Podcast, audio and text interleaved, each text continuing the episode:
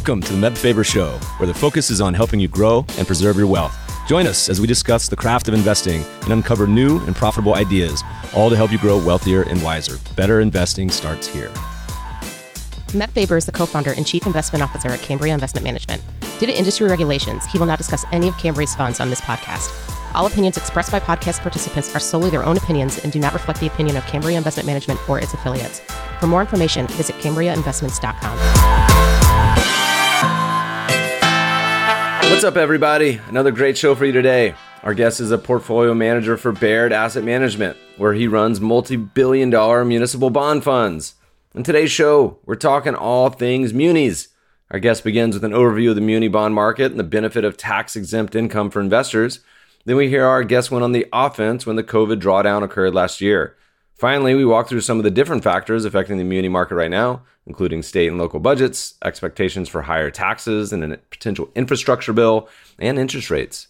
Be sure to listen to the end when we hear what sectors our guest avoids within the muni space.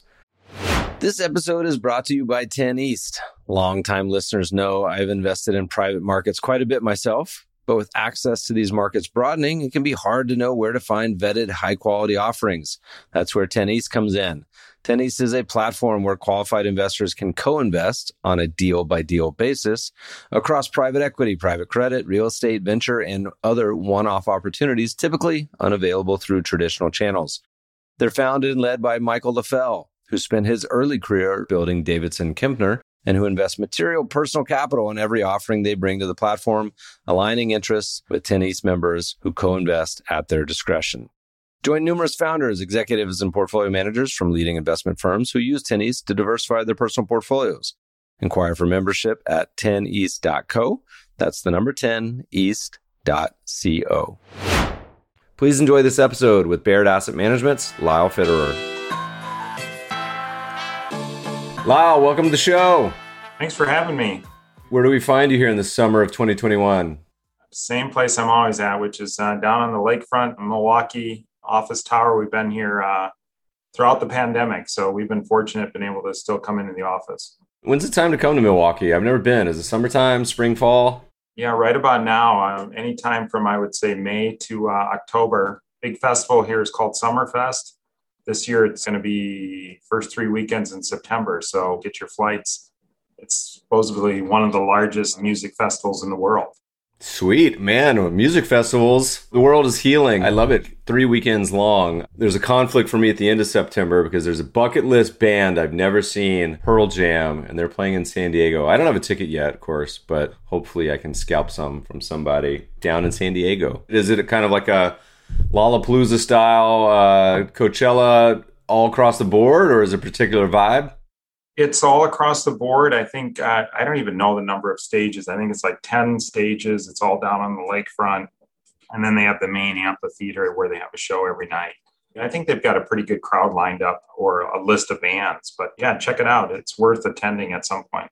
We'll have to put that in the queue. I was just Googling the lineup to see how it is this year. And you are not joking. It is eclectic, all sorts of different things. Chance the Rapper, Green Day, Weezer, Jonas Brothers, all sorts of stuff.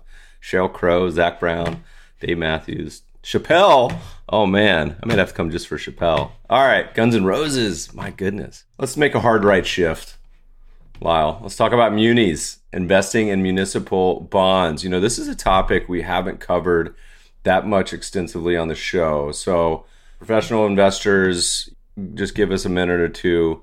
Give us an overview of what munis are in general. I know most people have a vague understanding, but why don't you give us an overview of the space and then we can kind of drill down more specifically into some areas? Sure. So it's a, uh, a relatively small market. I think the overall size of outstanding debt is roughly 4 trillion you know so if you compare that you know to the treasury market which i think is now over 28 trillion or something like that corporate bond market's probably 10 or 11 trillion and it's really the method that uh, state and local governments use to finance you know any sort of projects schools roads hospitals not-for-profit hospitals public universities some private universities a lot of infrastructure debt gets done in the municipal bond market. So the big benefit, I guess, for investors is um, the income that you generate is exempt from uh, federal taxes. And depending upon what state you're in, at times you can buy bonds that are exempt from uh, state taxes as well. So tends to be, you know, a market where you've got a lot of direct retail investors who are looking for that tax exempt income, but more and more so it's moving towards an institutionalized market. People access it through mutual funds, ETFs, etc. Give me an overview of sort of the different types of muni projects and bonds. To me, it's such a varied sort of opportunity set. I mean, I don't even know how many there are out there. You probably have a better guess than I do. Give us an overview of kind of what is the actual opportunity set and breadth of offerings. Literally, there are, I believe, uh, you know, over a million outstanding CUSIPs in our marketplace. The number of issuers is uh, I think uh, 85,000 plus or minus. So again, if you compare it to the corporate market where your number of issuers are pretty limited, you know, if you think about the S&P 500, you know, there's just 500 different companies you're investing in. So it's pretty eclectic mix of offerings out there. You know, you could have something as small as a tiny little town in the middle of North Dakota. I grew up in a place called Glen Ullin, North Dakota. They, they could issue debt and it might be a $1 million municipal bond deal, or it could be as large as multiple billion dollar deals for some of the larger issues like the state of California, the city of LA. You could have a large not for profit healthcare entity like Kaiser Health out in your neck of the woods or Ascension Health, or maybe even a small single site hospital that issues in the market. From a quality perspective, there are AAA issuers uh, in our market. Some states and local governments are rated AAA some school districts. The most popular one or well known is probably the what's called the Texas uh, PSF, Permanent School Funding Program. And you could go all the way down to non rated. There's a high yield muni market where deals get done today. We had a deal from uh, Guam. Guam did a deal for their airport. Uh, it was triple B rated, so investment grade. But there's a deal coming tomorrow for a hotel development on a golf course outside of uh, Chattanooga, Tennessee which is about $175 million deal that'll be non rated. So, really a broad mix of things to invest in and depends upon your knowledge and sophistication. You need a lot of details you're going to need to know. But then again, if you're investing in a AAA rated municipal bond, I would argue that you could even argue that they're better credits than the federal government in that they don't have as much debt outstanding. They tend to balance their budgets and they tend to amortize their debt over the life of the bond. So, a pretty attractive market. It seems so varied and specific and for me complicated. Individual investors participate really at all anymore? Is this sort of a relic from, you know, times past or is it actually still a fair amount if you look at the probable new issuances and just investment market in general? Is it totally dominated by institutions or are individuals still picking up some of these bonds? definitely still have a fairly large group of individuals that will buy bonds directly. Most of them are going through some sort of broker dealer, and more and more they're going to what would be called a managed accounts platform. The market changed a little bit after the Great Recession back in you know 2007, 2008, 2009 time period. There used to be a lot of what were called monoline insurers that had a AAA rating and, and they would insure literally over 50% of new issuance, I think, at the peak would get insured. And those insurers had a AAA rating, so people bought them really without even looking at what the underlying credit was. That changed a lot. A lot of those AAA insurers got into trouble because they were insuring things outside of the muni market, things like CLOs and CDOs that we've heard about, structured products deals. And so their ratings got downgraded. Some of them went out of business. So you really have to look at, you know, what are the individual credits that you're buying? And that becomes a little bit more complicated a little bit more time intensive. And so now the market is migrating a little bit more towards what I would say institutional investors. But you still got a lot of people that are comfortable buying these names individually. And I would argue that most of these, you know, the default rates in the muni market, triple B municipal bond has a default rate that's less than a triple A corporate bond. So it's it's really, I think, a pretty safe place to invest your money. Again, as long as you stick into the investment grade category within municipal bond market. And so, you know, from a institutional investor's standpoint, I assume you guys have a lot more tools and software and resources from which to analyze these. If you were an individual that was going about it, or professional, by the way, are there any just kind of common mistakes, pitfalls, just general overview of this kind of the dip your toe into the water sort of portfolio allocation that people make consistently over the years that you think is useful sort of rules of thumb to think about this world? Yeah, I mean, I think there are a few things. One, there are some unique consequences of buying a municipal bond where the dollar price drops below a certain level. Um, so, if you traditionally, if you buy a bond at par, 100 cents on the dollar, or if you buy a bond at 90 cents on the dollar in terms of a corporate uh, bond, you calculate a yield, and that's really the amount of income you're generating in your portfolio. In the muni bond market, if you buy a bond at par, and this is getting a little complicated, but most muni bonds are issued at a premium, and there's a reason behind that. And it has to do with the fact that if that bond drops out of what's called de minimis, means the dollar price goes below a certain level, the difference between what you paid for it and par that you get at maturity or 100 cents on the dollar becomes taxable income. So your after tax return obviously changes. So that's one thing that if you're going to try and do it individually, you should actually try and get a little bit more familiar with. I would say the second thing is, you know, historically people have felt like, hey, you know what, if I just stick with general obligations like a state or a local municipality, I should be fine. They have unlimited taxing authority. That's really what you're backed by, that general obligation of that issuer. And I think what we found out is that, you know, there comes a point when even having complete taxing authority, you can only tax so much. You know, if you look at a place like Detroit that filed bankruptcy not that long ago, you know, Puerto Rico is a classic example.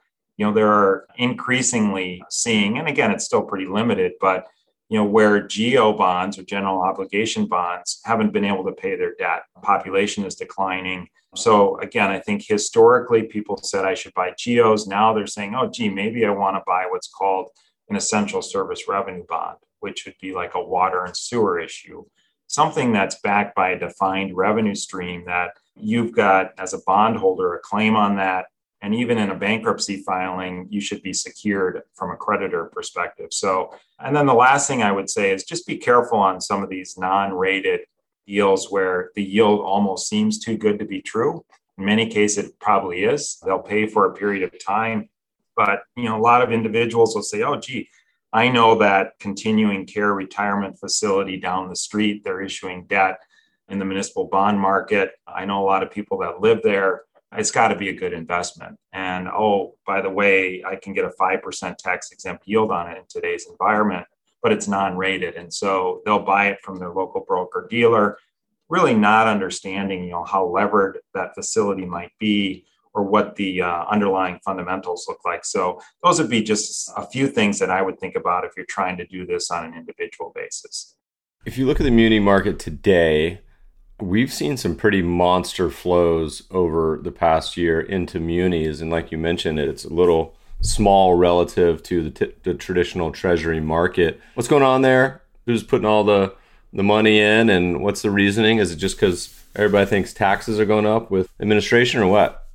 You're exactly right in terms of I think one of the main drivers has been the fact that you know people are anticipating that taxes are going up and there are very limited places where you can avoid taxes you know from a long-term perspective. So that's one reason. I think the second reason is simply that there was a tremendous amount of dislocation in our market in 2020 uh, when the pandemic started just like there was in other markets but we were probably hit harder in terms of the price sell-off even relative to some of the other sectors uh, the corporate bond market recovered pretty quickly because the federal government did what they've done historically where they've, you know, the Fed came in, they started programs to support a lot of the corporate issuers, get that market moving again.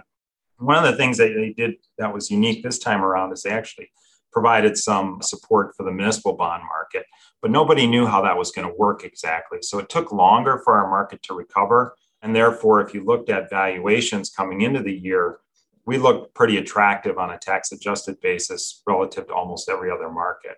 So you combine the two that your people are seeking income, they're seeking tax exempt income, and they're trying to figure out where can I maximize that income. And the muni market looked pretty attractive. So we've seen, you know, year to date over 60 billion of flows into municipal bond funds. You know, since May of last year, I think there's close to 130 billion of flows into our marketplace. And if you look at the outstanding size of municipal bond funds and ETFs, That's over 15% of the assets in those products. So tremendous amount of demand.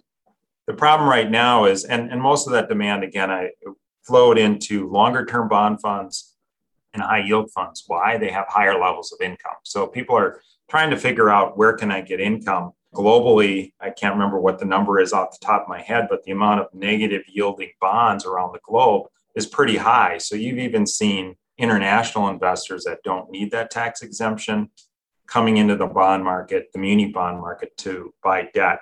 I would say right now, you look at the absolute yield of our market. Uh, I don't want to be negative on, on muni bonds because that's what I do for a living, but we've had a, a big run. I think the high yield muni bond market, I just read some data here recently. It's been the best performing fixed income market year to date across the entire globe. I think high yield munis are up close to seven and a half percent that's a pretty compelling return when the 10 year note currently yields 1. you know, 2, 1.3%. So those are just some of the reasons why we've seen great flows. Honestly, I think until you see a, a big sell off in the treasury market or get some sort of event that people get nervous about muni credit quality, and, and we can go into that as well. I think it, you know, technicals probably will uh, remain pretty firm here for the near term. I mean, obviously it, it tracks the treasury yields a bit, but this kind of sliding of the yields down over the years, you got a big kind of quick updraft in, I feel like, muni yields last year, particularly in the high yield, and then they kind of slid back down.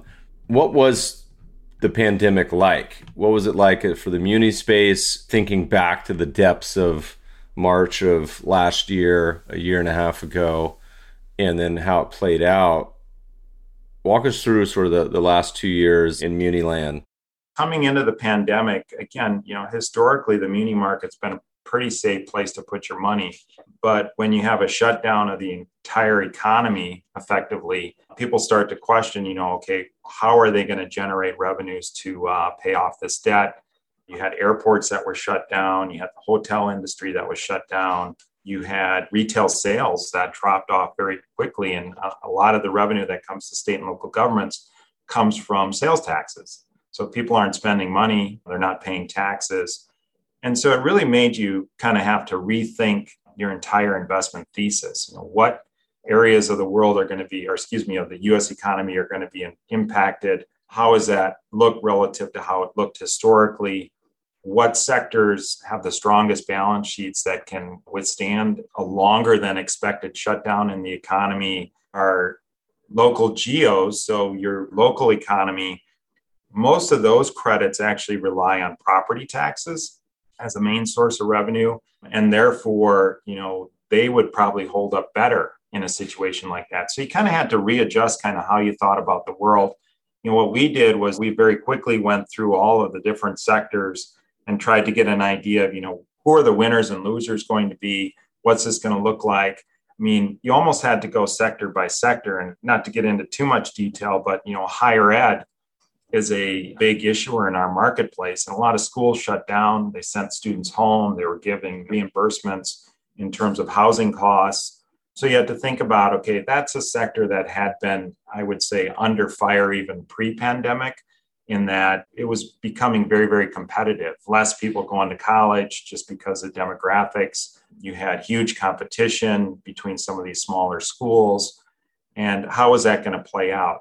What changed, I think, pretty quickly is when the federal government came in and the Fed and gave support to the market. And so you saw bills passed and stimulus bills passed that sent a tremendous amount of money to not for profit healthcare. So the healthcare sector, because of COVID, saw a lot of funds, and we on our taxable team manage a lot of money for hospitals and hospital credits. And what we were actually hearing from those investors is that our clients of ours were that they were getting more money from the federal government than they currently needed. And so they were actually sending us money to invest temporarily for them because COVID didn't strike across the United States the same in each area. You saw, right? New York was impacted pretty hard. California, it took a lot longer. Midwest, there was a delay. It was a period where I, I don't want to say there were a lot of sleepless nights, but you really had to kind of rethink your thesis. But at the same time, you also had to go back on your years of experience and say, okay, what are sectors that have gone through this before?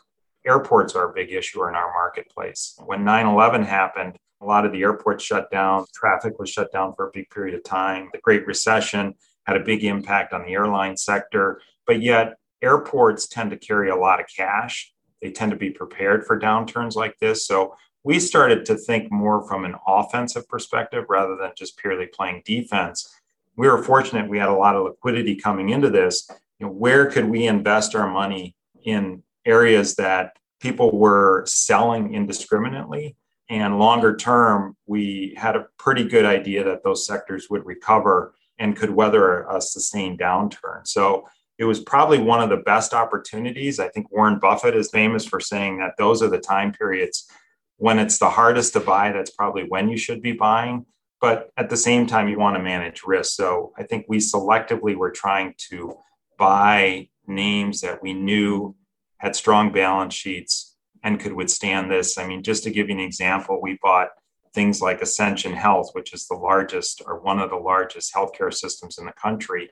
And you bought 30 year bonds at a 5% tax exempt yield in the middle of the pandemic. Those same bonds today trade to a 10 year call, but they probably trade with a 1% type of yield on them. So a big difference in terms of uh, valuations today relative to where they were back then it's seemingly odd. I mean, there's sort of the, some of the basket cases of the Muni world that always get dragged out when people are talking about who's not doing a good job. And Illinois seems to be the poster child for this. But I was reviewing one of your decks and it actually showed that some of their bonds actually got upgraded recently. Is that right? It seems like a general trend where they've just been getting downgraded for as long as they've been around. And this pandemic oddly is having a positive impact on some state finances. Is that right?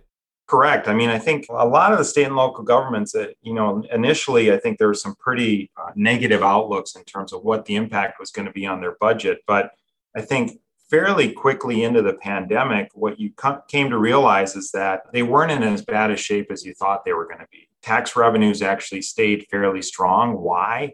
Because the federal government sent a lot of people money in terms of uh, the, the support payments. So people who were out of work were getting money from the federal government. They were going out, they were spending that money, and that generates revenues for state and local governments. Plus, if you looked at the mix of who pays taxes and who doesn't pay taxes, obviously, generally wealthier people tend to be the ones that are paying taxes. And most of those jobs, people were still working. So they were generating, you know, income taxes, they were out spending, they were generating sales taxes for state and local governments. And there was a little bit of goofiness that went on because if you remember, people didn't have to pay their taxes. I think they delayed tax payment date from April 15th to, I believe, July last year. State and local governments were saying, oh, look, our uh, budgets, we came in well below what our budget was supposed to be for the 2019 2020 tax year. But a big part of that was because you had income taxes that were shifted from their 1920 tax year to the 2021 tax year. Most municipalities have a June 30th cutoff date. So by shifting from April 15th as a due date for taxes to July 15th, that pushed those revenues into the next year. So then, as you started to get into July, all of a sudden, and people were paying their income taxes that were due for the prior year, all of a sudden, these state and local governments were getting a windfall, and their actual revenues compared to budget were above projections. And so it changed pretty quickly in terms of what their financial situation looked like. But they did a great job of telling Congress that, look, we're in dire shape. And so you saw a couple of stimulus bills that had direct payments that went to state and local governments. You know, the most recent one was earlier this year from the Biden administration. Just to give you an example specific to Illinois, the city of Chicago, I think their budget for this year is roughly 11 to 12 billion dollars. They got roughly 1.9 to 2 billion dollars of stimulus funds from the latest package. So that's 15% of their budget as a one-time payment that came in. And so what you're seeing now is as the economy is reopening and has reopened more quickly than people anticipated, most state and local governments are actually coming in with a budget surplus. And so it's having a positive impact. Long way of saying that you're seeing upgrades. So you talked about Illinois. The state of Illinois, the last time they were upgraded by Moody's was 1998. So over 20 years ago. And they were on the cusp of getting downgraded from investment grade to non investment grade, which for an issuer is a pretty big thing because a lot of people can't buy non investment grade credits. So Moody's upgraded them from the lowest investment grade tier to the second lowest investment grade tier. And I think people were joking that, well, why did they do that? Well, obviously their their finances look better, but the big joke was now they have room to downgrade them without taking them to uh, junk the next time we go into a recession. So again, Illinois I think is a great example. They you know have a pension funding ratio that's roughly funded at about 38 percent. Maybe it's a little bit better now. They perpetually run, you know, state deficits. They have not contributed the full amount to their pension plan that they're required to do. And even this year, I think they're contributing like over $9 billion to their state pension fund, but it's still below the actuarial requirement. Right now, things look pretty good. And I think uh, there's a lot of demand, and you see that the so called additional yield you get for buying a lower quality credit decline pretty dramatically. But we're starting to look out, you know, what's going to happen in 12 months or 18 months or 24 months when the environment normalizes and the states that had problems coming into this, they didn't do anything to address those problems. Are they going to look the same coming out of this? And do you need to be concerned about what that looks like rather than just paying attention to what things look like today? So today looks pretty darn good. I'm not going to kid you. And I think it's probably going to look like that for the next 12 to 18 months there was an article in the Wall Street Journal today that said state and local governments, I'm just reading it here, somebody gave it to me today, $210 billion uh, remains unspent of the funds that they were given, and they were given about $500 billion from the federal government. So almost half of that is still unspent by state and local governments. So they're going to continue to show pretty pretty positive results for the next year or two. Any other trends that you think are important? Some that I'm thinking in my head are the potential migration out of cities into other places to live, or what you would consider to be, I guess, tier two, three cities out of the New Yorks and San Fran's of the world, or potential even more spending coming down the pike with in- infrastructure bills. Anything else that you guys are considering as far as the macro piece of the pie? I mean, I think from a big picture macro perspective, you know, the big question everybody has is, you know, what's going to happen with interest rates? right now you're seeing very elevated inflation numbers. Fed's talking about the fact that most of the pickup in inflation is transitory. So they're making the bet that you'll start to see that taper off later this year and into next year. And they're not wrong. Just the pure math is going to show that. I think it's a big question of how much is it going to come off and is inflation going to stay elevated as not or not. You know, interest rates went up a lot. The 10 year note touched, I think, one and three quarter percent, but more recently it's come back down. It's around one and a quarter percent. And the big question is, you know, even if inflation does pick up, how high will interest rates go? So I think that's one of the things we're thinking about. You know, we've thematically thought that rates could probably move up towards 2% on the 10 year note. But at the same time, we're not in the camp that they're going to 3% or 4% or 5% anytime soon primarily because of some big picture, long term macro trends that are going on. One, demographics. People are aging. Those aging people need income. They tend to have a big desire for um, bonds in their portfolio. Second thing is if you look at it from a global perspective, US rates are still extremely high relative to the rest of the world. So I think there's a lot of global demand for bonds here in the US. And then, you know, simplistically, if you just look at the amount of debt that's outstanding, it would be hard for governments to service that debt if interest rates went up too much. And so, well, it shouldn't necessarily be a reason why they wouldn't go up, but I think they're going to do everything they can to, I think, limit the um, movement higher in overall rates. So that's kind of big picture fixed income wise. I think if you bring that down to the muni market, a few things that we're thinking about. You mentioned infrastructure. There was just a headline that came across before we uh, started this conversation that supposedly they've come to a bipartisan agreement on an infrastructure bill. I don't know the exact amount. I think it's the, you know, $600 billion plus or minus that uh, they agreed to, plus some of the other things that the Biden administration wanted. But that is one thing that we think will pass, and it's really overdue. I mean, if you look at infrastructure around the US, there's a lot of work that needs to be done. And so we do think that that is something that A could provide jobs and additional stimulus on a go forward basis. It actually is making an investment in the future of the country. So hopefully that'll pay off. And if you look at where that debt gets financed, it historically at least has gotten financed a good portion of that in the municipal bond market. From an issuance perspective and a supply perspective, we do think that you could see some infrastructure debt come to market, probably not until 2022, 2023, because that 600 billion is going to be spent over a, a number of years.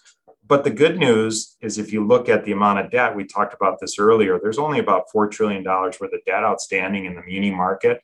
And it's been pretty much unchanged for the last 10 years. So, you know, as a taxpayer, you and I should be excited to say, hey, they haven't been issuing debt and our debt payments haven't gone up dramatically. And so we do think that that opens the window for them to issue some debt. So that's one trend I think that you're seeing.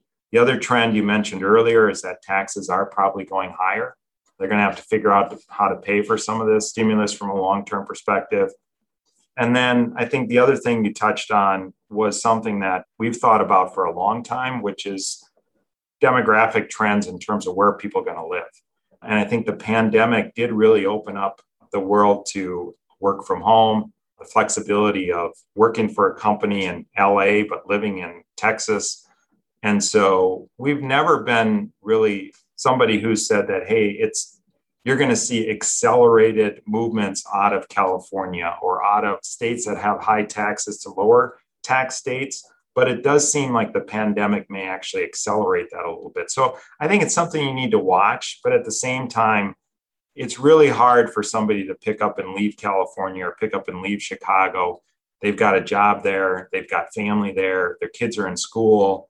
And so, will that trend increase? Yes. But do we think it's going to have a devastating impact on the market? Probably not, but something we're watching. And then the last thing I think that um, you can't have a conversation today without talking about is just ESG, the environment, social issues, the government, the governance issues and it does impact the muni bond market. We would be the first to tell you that we think if you're an ESG investor, investing in muni bonds is probably a great way to have an impact.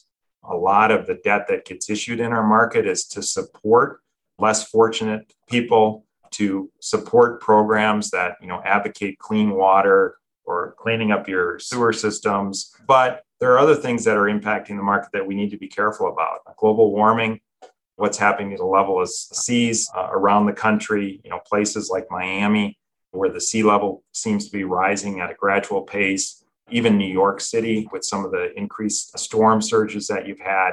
Those are things, the fires that you see out in California. We were just asked this last week to look at a investment in a low income apartment project in California. And one of the questions was, you know, well, what sort of insurance do they have? It was in the middle of one of the areas that's currently being impacted by forest fires. So I think there are a lot of different things that you need to think about that go into investing in not only the muni bond market, but your broader fixed income marketplace.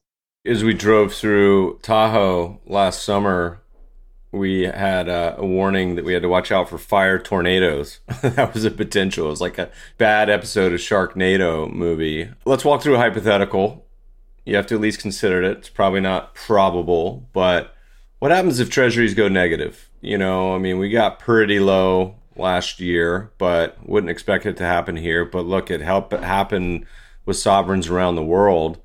What ends up happening with munis, you think? What would that impact have on what you guys are doing and any best guesses on what that might look like? We have thought about that. You know, again, globally, we've seen sovereign debt trade at negative rates for quite some time. If you start with Japan and now you look at using most of the European continent. So it's definitely something you got to think about.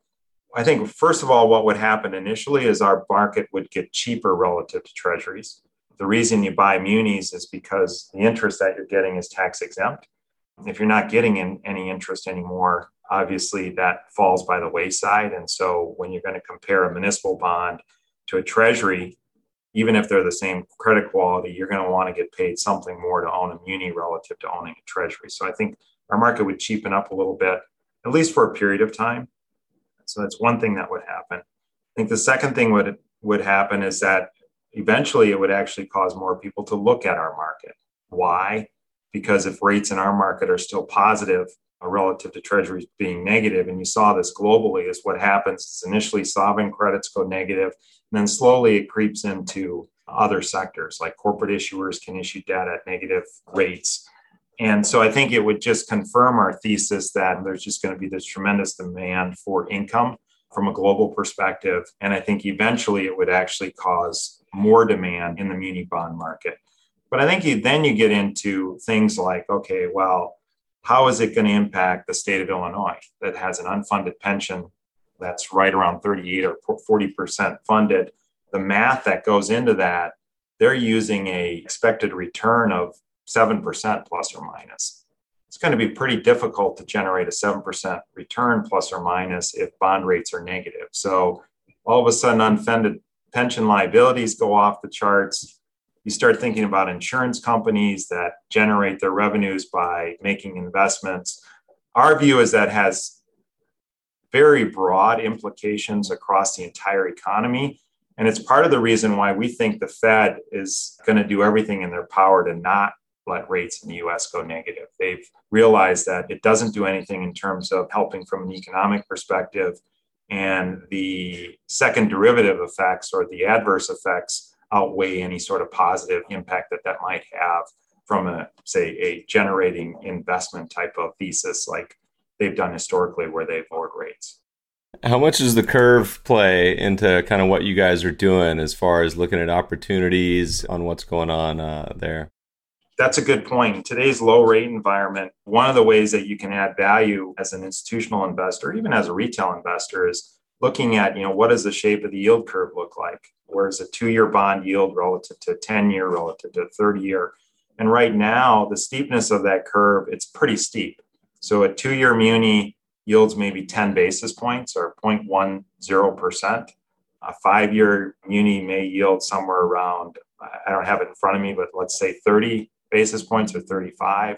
And a 10 year might yield, you know, somewhere around 90 basis points, so, so not quite 1%. But in an unchanged rate environment, there are two sources of return for you as an investor. One is the income you're generating. The second is what's called price return. And in a bond, if your yield goes down, the price goes up. So let's say you buy a nine year bond today and it yields, just for simplicity, 1% but an eight year bond yields 0.9%.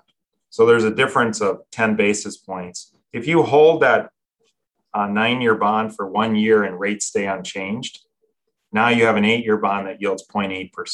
And when you run the math, that yield differential multiplied by what's called your duration or your life of your bond gives you about another 1% return on your investment. So you're generating about 1% of income, you're generating 1% of price appreciation. So you're actually getting a 2% return on that investment. Again, it doesn't sound like a lot, but in a low yielding market where your alternatives of sitting in cash are really generating zero, it is a way to add a, a fairly large amount of total return to one's portfolio and then you need to make the decision, you know, a year from now, do you want to capture that by selling that bond? Are you going to take a capital gain? If you do that, can you offset it in other parts of your portfolio? But it's just one of the ways and the tools that an, an institutional investor has to try and generate higher returns for our investors above and beyond what you can get from simply just collecting your coupon, which is what you might do if you just bought a bond and held it to maturity. We've talked about a lot of different things in the podcast so far. How does this all kind of come together in y'all's portfolio? What does the sort of composition end up looking like as far as opportunity? Or do you hang out mostly in AAA or Puerto Rico bonds? Is it mostly revenue or general obligation? How do you put it all together? For us, almost all of our products are what we call duration neutral. So we start out the process by saying, hey, what's your time horizon as an investor? you give us a benchmark, say it's a you know a one to 15 year municipal bond index. The first thing we do is try and replicate basically your interest rate exposure, and we keep that what we would call neutral. So our interest rate exposure relative to the benchmark, we don't make any so-called bets in our portfolio in terms of duration, other than one of our muni products, and I could get into that more specifically. It's what's called our strategic muni fund, but it's very unique to our lineup. Why do we do that? We would argue that it's really hard to figure out what direction rates are going to move. I think, you know, this last quarter was a great example of that. On 10 year notes went from 50 basis points last year to 1.75%. And I think most people would have argued, and we've probably been in the same camp, they were probably going to go to 2%. But lo and behold, where are we today? One and a quarter. So it's hard to predict what interest rates are going to do. We think it's much easier to predict, you know, what the shape of the yield curve is going to look like, or is this corporate bond going to do better than this corporate bond, or is this municipal bond going to do better than this one?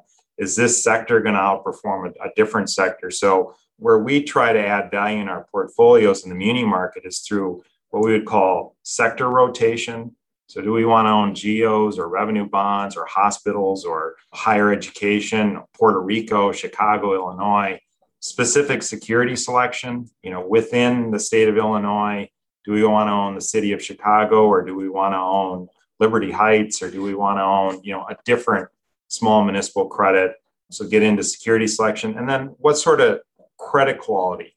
You said earlier, do we have all AAA rated bonds? Do we want to own more triple B rated bonds? So that's how we think about building a portfolio. And based on our bottom up view of what's going on in the world and with individual sectors and credits, we'll build a portfolio based upon what our views look like. So today, what are we doing? Today, we're starting to what we would characterize as take up the overall credit quality, meaning buying more double A's or triple A rated bonds and letting our exposure to single A or triple B or non investment grade rated bonds decline in our portfolio. Why? Because as we talked about earlier, there's been a huge amount of demand and the additional income you get for buying those lower quality bonds, we don't think is necessarily compensating you for the long term risk. So that's one of the things we're doing. Second one is what we talked about earlier, where looking at the shape of that yield curve we can do a strategy where we think we can benefit by overweighting in the taxable market more the seven year part of the curve and the muni market kind of the nine year part of the curve and then underweighting kind of the two to five year portion of our portfolio structuring what's called a barbell and you capture that yield curve roll down so those are two of the things that we're doing in our portfolio and then the last one uh, in all honesty is we're getting closer to what we'd call index type of weightings and the reason I say that is generally speaking, when times are really good, those credit spreads decline. You're not getting paid for taking an additional amount of risk. You want to get what we would characterize as closer to home because usually what happens, we get some sort of event and we want to have dry powder or liquidity available to take advantage of the dislocations that we know at some point is going to happen. I don't know what it's going to be, but at some point it will happen in our portfolio. So that's what we're doing. You know, I mentioned that strategic fund. In that particular portfolio, we will make interest rate bets or duration bets, but it's more based on valuations within the muni market relative to other markets. So, as I said earlier, muni rates didn't go up nearly as much as treasury rates did this year.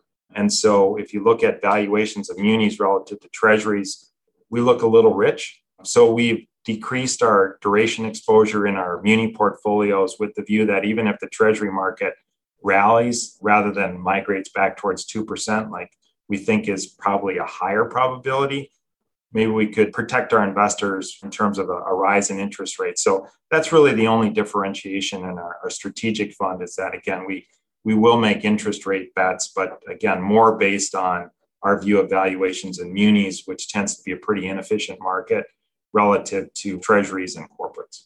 Do muni sector funds exist? I know there's not really any ETFs in that space, but as far as the mutual funds, has anyone ever tried to kind of split out all the different areas of the muni bond space and chop it up for people that would say, look, I only want exposure to airports or water based, or is that a thing? You have state specific funds, but away from that, you have had some funds that have come out with um, I think focused areas like where it'll be on infrastructure or you know ESG compliance. I will be honest, I don't think they've really taken off. More of what the ETFs look like in the muni market when you you know rather than broad market ETFs, you might have a short duration or an intermediate duration or a longer duration ETF.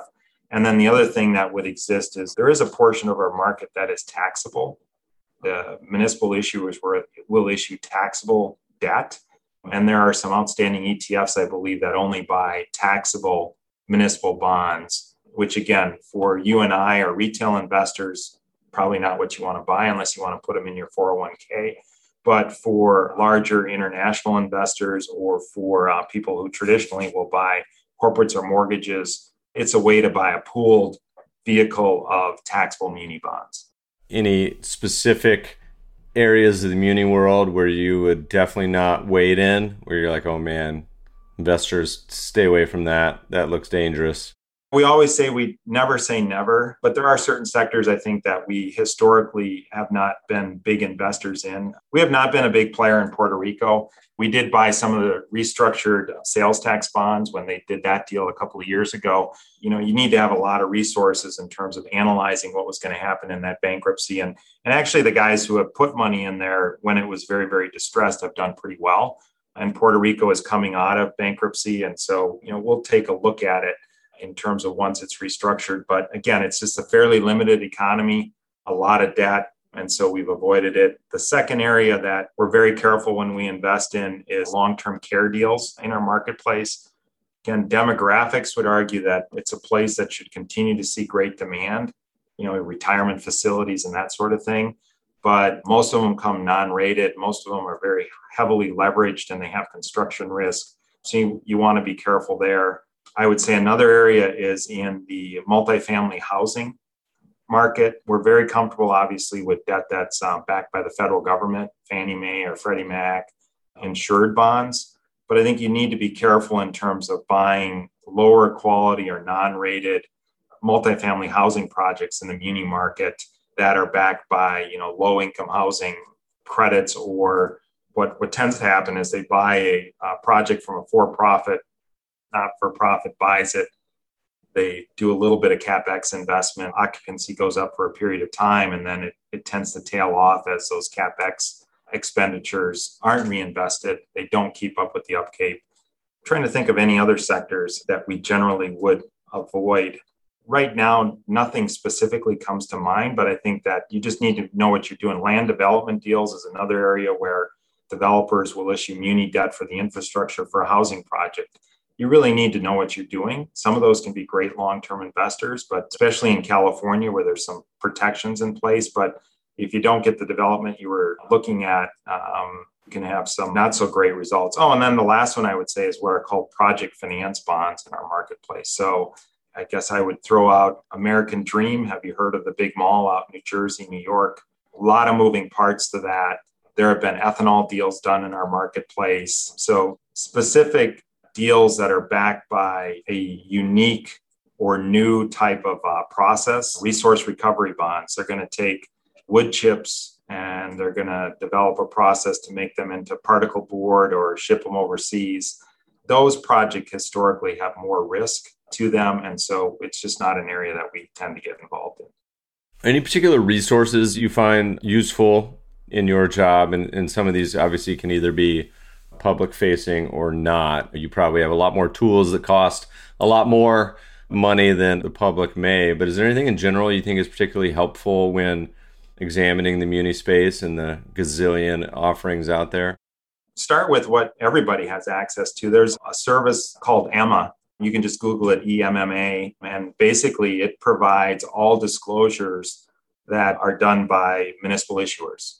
So you could pull up the state of Illinois, you could pull up city of Chicago, you could pull up a healthcare issuer. You can either pull it up by name or by CUSIP, and it'll give you the most recent disclosure that they have, whether it's financials, whether it has to do with any sort of violation of their covenants, a ratings change, anything like that. So I think that's a great place for individual investors and even institutional investors to get kind of the latest credit research information for a bond that you may own or maybe thinking about buying in your portfolio. And then they also have a lot of great other websites that you can access from Emma that just give you a lot of great details about the municipal bond market. That's probably the best one for retail investors. If you get into the institutional marketplace, you know, a lot of people use Bloomberg, obviously, most likely heard of that.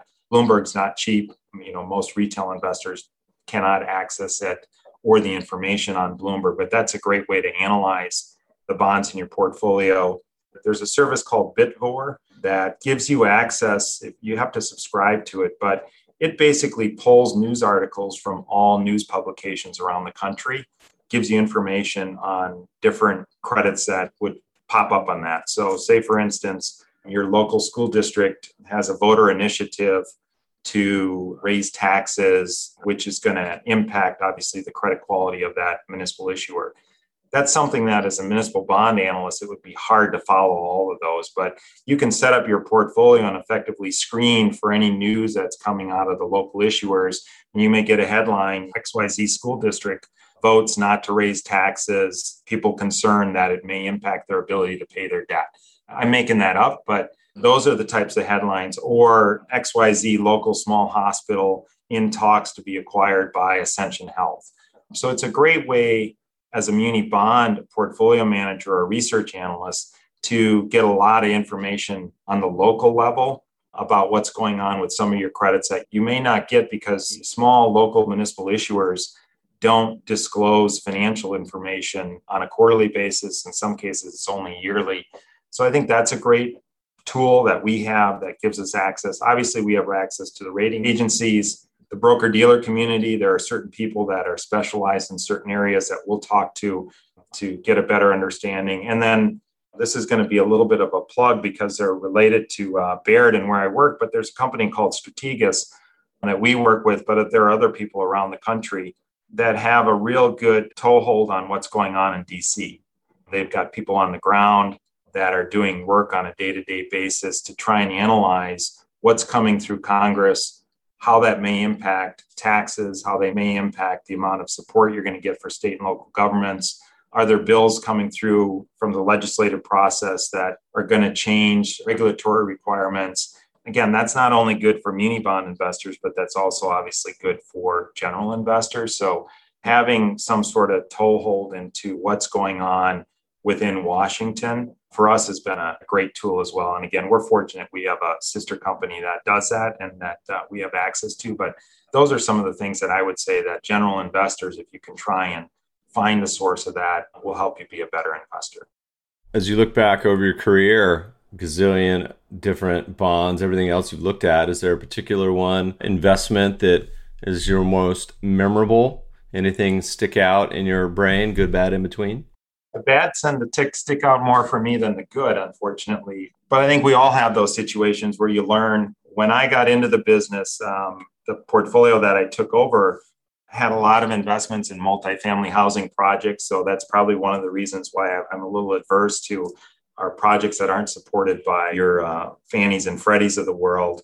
Many, many years ago, we had an investment in what was called VisionLand if you haven't heard of it, it's a uh, it was an amusement park outside of Birmingham that was financed in the municipal bond market, and it was in the portfolio that I took over when I started managing muni bonds. But I think it was a great exercise in learning about when people show you projections or do a feasibility study. Feasibility studies, you learn pretty quickly that you can get anybody to give you a feasibility study that you want. The problem is, in most cases, they don't live up to expectations. And so that was an investment that did very, very poorly. You know, on the flip side, I think there are a lot of things that if you do your homework and you do your credit research and you've got a long term understanding of how the market works, you can lay, make a lot of money. I mean, I will tell you that one of the biggest things I've learned from an investment perspective is just having liquidity when others don't have liquidity will provide a tremendous amount of opportunities. And, and again, Warren Buffett probably says it the same way. You see it in his portfolio. He's got billions and billions of dollars of cash. And when does he tend to deploy that cash? In the midst of the pandemics or in the midst of the Great Recession back in 08 and 09. So I think as an investor, we've always tried to run very liquid portfolios, carry more liquidity than we probably need, and be the ones that are going to provide liquidity when the market needs it. And then when everybody wants bonds, like in today's world, my view is that you should be increasing liquidity in your portfolio, being prepared for the next downturn, not getting too greedy, I think is one of the things that I've learned as well. And then the last thing I would just say is that, again, I think having a long term history in the marketplace gives you a sense of what managers or what credits or what municipalities historically have treated municipal investors very well and have done a very good job of managing through distress time periods. So I think last March and April was part of the reason why we were able to play offense in our portfolios. A, we had built up liquidity coming into that pandemic. Why? Because valuations looked pretty stretched coming into the pandemic. And two, we knew a lot of these issuers and we knew how they performed in prior times of crises. And it gave you confidence to give them money in the midst of what looked like a pretty long term, unstable marketplace. So, those are just some of the things that I've learned. And you need to be humble in this business. You could have a great track record for a one year, three year, five year, and, and, and if you make too big of bets, you could lose that right away. So, running a very diversified portfolio, I think, is something that we do as well. You give up some of the upside, but you protect yourself a lot on the downside.